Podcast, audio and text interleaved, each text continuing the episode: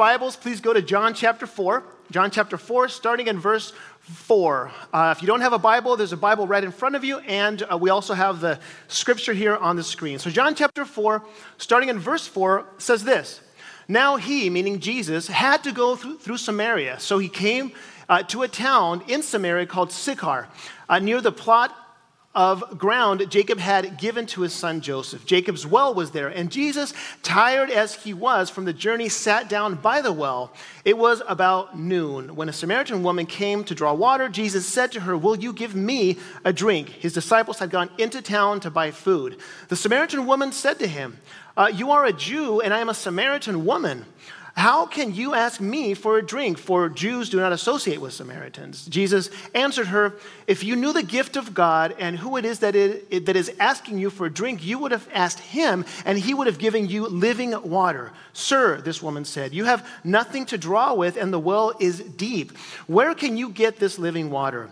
Are you greater than our father Jacob, who gave us this well and drank from it himself, as did also his sons and his livestock? Jesus answered, Everyone who drinks this water will be thirsty again, but whoever drinks the water I give to them will never thirst. Indeed, the water I give them will become in them a spring of water, welling up to eternal life.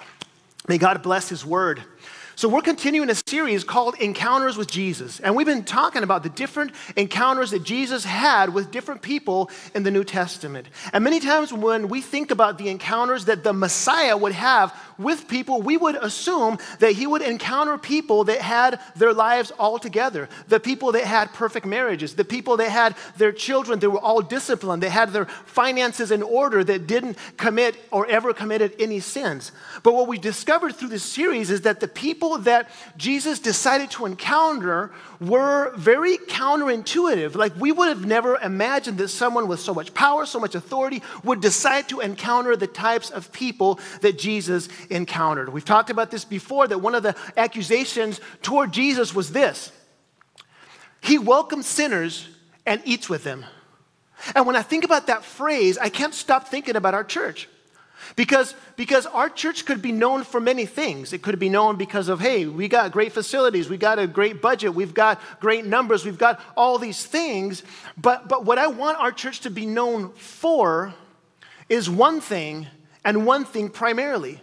At Downey First Christian Church, that church, they welcome sinners and they eat with them.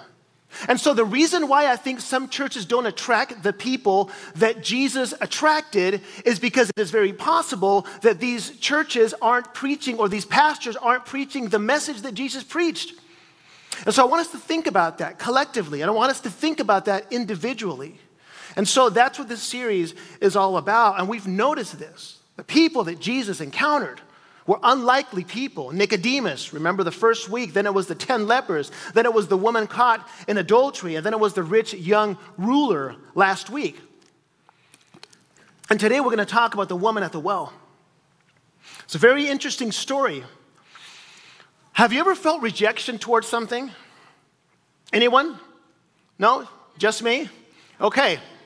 So my, my daughter and I were walking into our house the other day, and all of a sudden I hear a scream. It was my daughter screaming. She saw a spider. Now, I grew up in a third world country, so when I see a spider, I look at the spider, I grab it, and I squish it with my finger. No problem. I grew up with spiders. I grew up with bugs in a third world country in the 80s. I have no problem with bugs. I slept with bugs, no problem whatsoever. So, my question to you today is there something in your life that you feel rejection toward? Maybe it's not bugs, maybe it's certain types of people. Like maybe there's certain people that cause you certain rejection.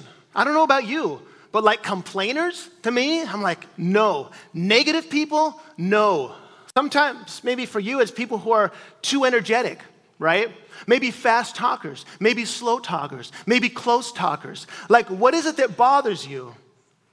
Too much eye contact, maybe, or not enough eye contact? Is there certain personalities that you feel certain rejection toward? Now, I think it's fine that there's certain things that may bother us about certain people. But when it becomes a problem is when it's not just a certain person, but it's a certain people group. And this is the problem that the, that the Jews had. In fact, you could argue that the, one of the issues that the disciples were dealing with and Jesus was confronting was a problem of racism. You see, they saw a certain type of people as inferior to them, as half breeds, a group of people that they felt rejection toward. This group of people were called Samaritans. And the Jews would go to a very high cost to avoid them very high cost. They were considered half breeds, and this rivalry between the Jewish community and the Samaritans went on for a long time, a long time. What would you consider a long time to have a dispute with someone? Okay, I've heard people five, like five years. I haven't talked to my, my son in five years, and I'm like, that's terrible. I'm sorry for, about that.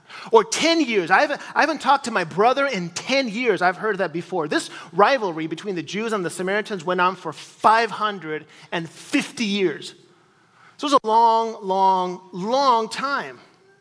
And this hatred against the Samaritans went so deep that they would go an extra day's journey. They'd have to cross the Jordan in order to just avoid going through Samaria. But of Jesus, of course, was different. On verse 4, we read that, that Jesus had to go through Samaria. I, I love the fact that it doesn't say Jesus went through Samaria. It says Jesus had to go through Samaria. Because, of course, when he said to his disciples, uh, We're going to go through Samaria, Samaria, they were like, What? We don't go through Samaria. We don't do this. This is not something that we do. They are half breeds. We don't mix with pagans. But, of course, Jesus breaking all the rules, he says, We're going through there. Why? He had a mission to accomplish. He, he did something that no Jew would ever do. And honestly, it's, it's hard to find a parallel, a modern day parallel between, between this woman at the well, this Samaritan woman at the well, and, and our present period of time.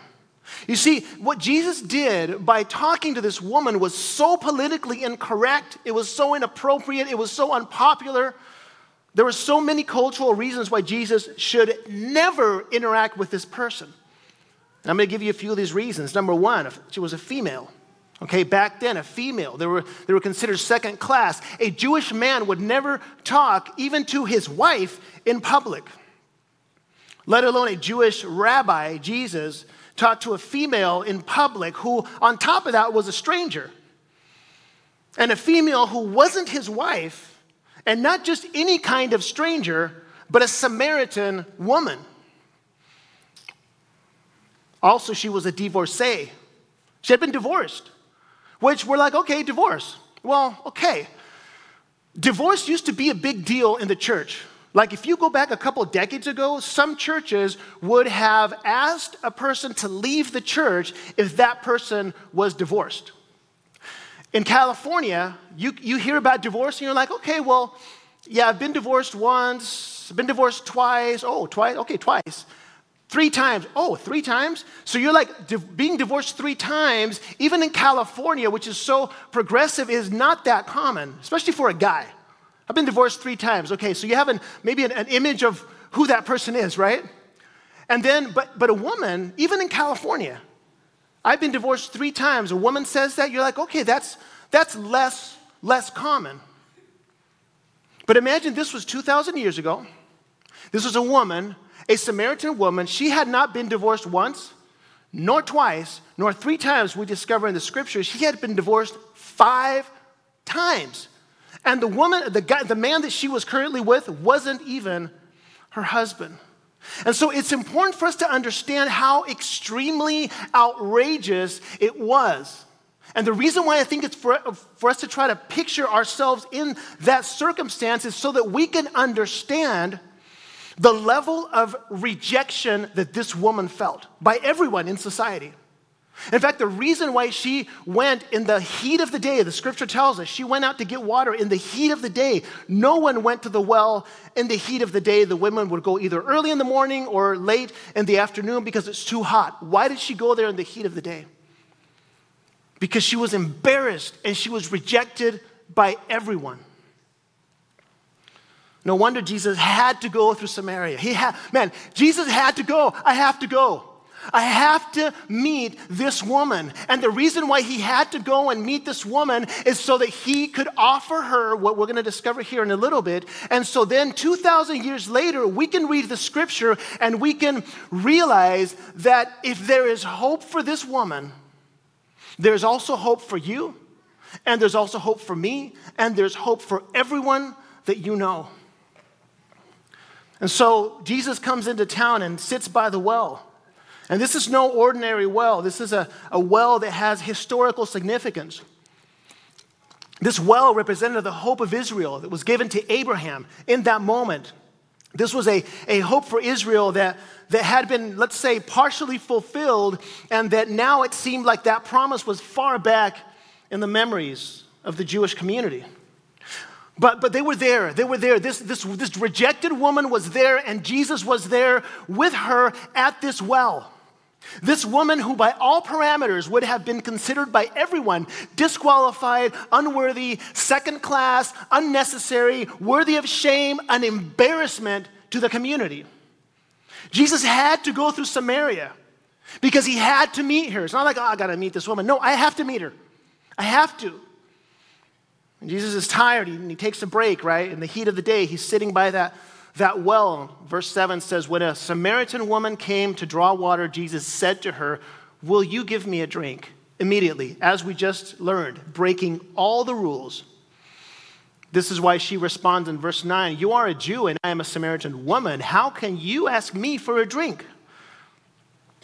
So maybe you're here today and you're, you're convinced that Jesus would never talk to you.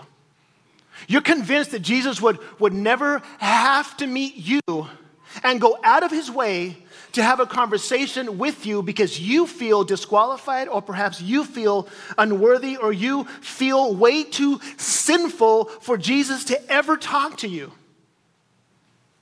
or ever look at you. Well, I want you to think again. Because in verse 10, Jesus answered her, If you knew the gift of God and who it is that is asking you for a drink, you would have asked him, and he would have given you living water. So not only did he talk to this woman, this Samaritan woman, this divorcee, this unqualified person, but he offered her eternal life. Not, that's, that's, that's very important.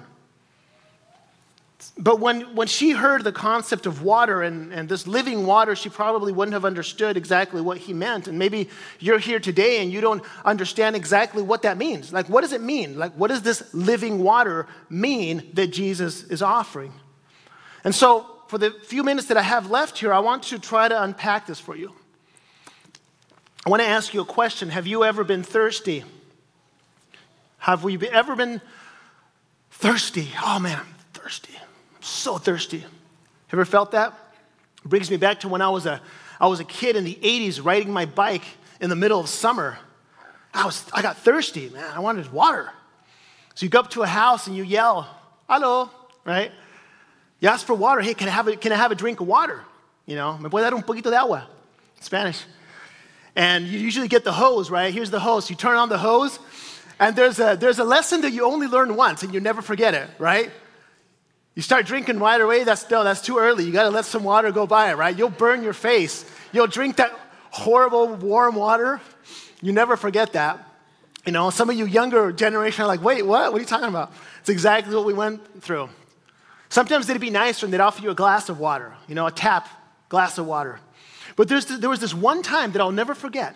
I was so thirsty, and this woman came out and she gave me a glass of Coca Cola with ice in it.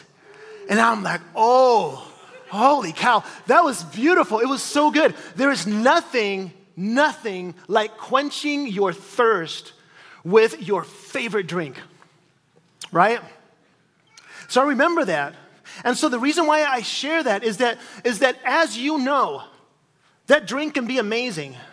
But, but in a little while, you'll drink that, and then in a little while, you're gonna be thirsty again. You're gonna, you're gonna want to drink more water. It's, it's, going to, it's not going to be permanent. So we understand that we have to constantly be hydrating ourselves. And let me give you six reasons why hydration is essential for general health. Number one, improved brain performance. Number two, digestive harmony. Number three, more energy. Number four, weight control. Number five, decreased joint pain. Number six, healthier heart. Some of you guys aren't going to remember anything from the sermon. They're going to be like, what did Pastor Josh preach on? I think he told us to drink more water. That's not the message. That's not the message. That's not the message. My question to you is wouldn't it be nice to have a liquid that would quench your thirst for more than just a few hours? See, if you don't have water in three days, you're dead. However, Jesus makes an amazing claim to this woman.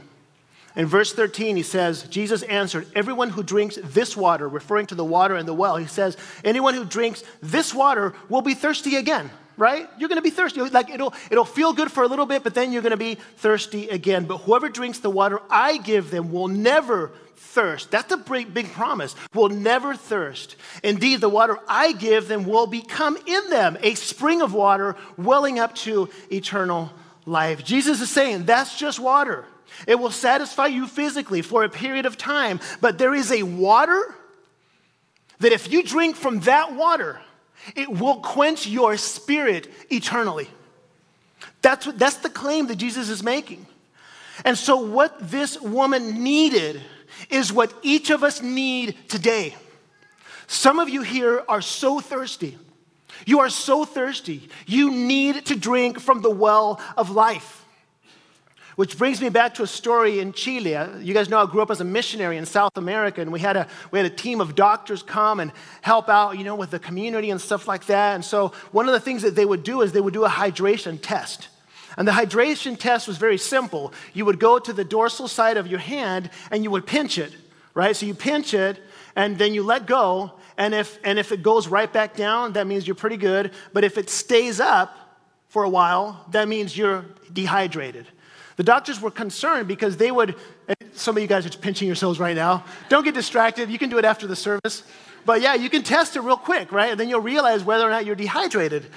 And the doctors were amazed because in Chile, all people drink is tea. And so every single person that they tested was highly, highly dehydrated. So the reason why I share that is I want to ask you this question. If you made a, uh, a hydration test in your spirit. How are you doing? Maybe you're here today and you're feeling spiritually dehydrated. You know, the body will die if it doesn't get water within three days, and you will die spiritually without living water, the living water that Jesus can give you. You will die spiritually if you don't drink from that water. The psalmist says in Psalm 63 1 says, You, God, are my God. Earnestly I seek you. I thirst for you. My whole being longs for you in a dry and parched land where there is no water. Maybe you're here and you're desperate for living water. You know that. You know that you're desperate. There's something that's missing in your heart right now. You need living water. Maybe you've been looking everywhere and you haven't found it. You've been drinking waters that make you feel better for a while, but three days later, later, three weeks later, three months later, you feel just as, as dry on the inside as you ever have. It's like a mirage in the desert.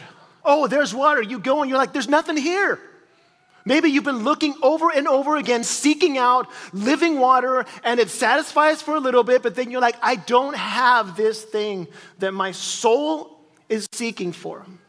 See, the Samaritan woman had been chasing these mirages and all the different relationships that she had. And she realized when she met Jesus that she was empty on the inside and she needed this living water. Maybe you're here today and you're realizing that in this world, there are so many things around that look like living water, but once you partake of those, they will never be enough. Maybe it's success, maybe it's money, maybe it's relationships, fame, entertainment, all these things in life, and you realize, no, they may all seem like water, but the moment you come close, you, it will leave you wanting. Verse 14 says this, and I'm going to I'm going to end with this. It says, But whoever, this is the promise, whoever drinks the water I give them will never thirst. Never thirst. And he takes it even further. He makes an even bolder claim to this woman. Not only will she never thirst again, but indeed the water I give them will become in them a spring of water welling up to eternal life. There's one word that I love that it says there, and it says, whoever. Whoever. I love that it says that it says whoever, because that means you and me. And that person that you feel does not qualify, that's also whoever. Whoever comes to the well of life and drinks from the water. You see, that's why Jesus had to go through Samaria.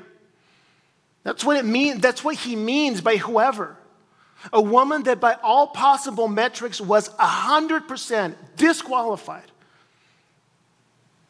Everyone is invited to drink from the water of life. Never thirst is a big promise, but he takes it even further.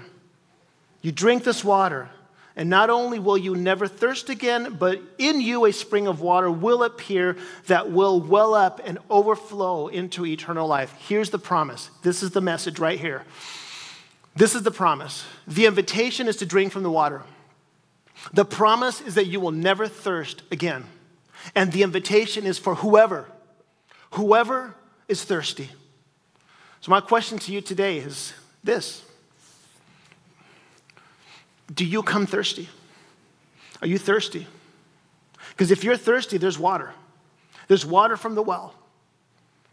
There's a thirst that we all have. I have it too. I need to, I need to keep coming to that water. I need Jesus every single day. So if that's you today, this message is for you. So what we're going to do now is I'm going to ask if you could close your eyes and bow your heads, and I'm going to, I'm going to say a few things, and then we're going to pray. Because maybe you're here and you're thirsty. Maybe you're here and you feel spiritually dehydrated. And you need Jesus. But maybe you feel like he would, he would never talk to you, he would never come to you. I want you to think again. Jesus had to go to Samaria, he had to encounter this woman. And he's here today to encounter you today. And all you have to do is drink. Maybe you're here and you're feeling thirsty. And you don't need another sermon. You don't need another piece of advice. You need, don't need another person to motivate you. You've, you've done all this before and it doesn't fill you. It, doesn't, it still leaves you wanting more. That's because you need living water. And you will only find it in Jesus. You see, the well is deep, there's lots of water, there's enough for everybody.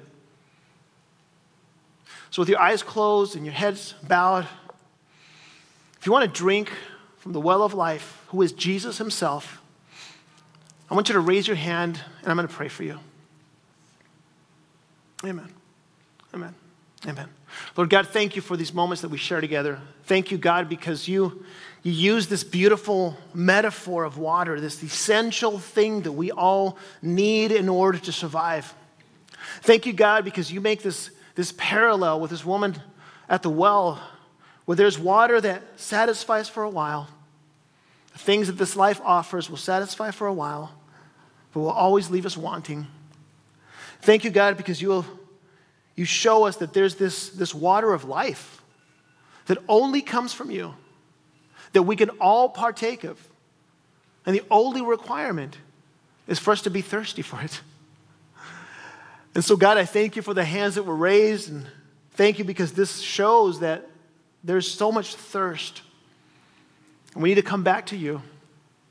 So I thank you for this message, and, and we present this message to you as, a, as an offering. And we thank you because you've spoken to us today.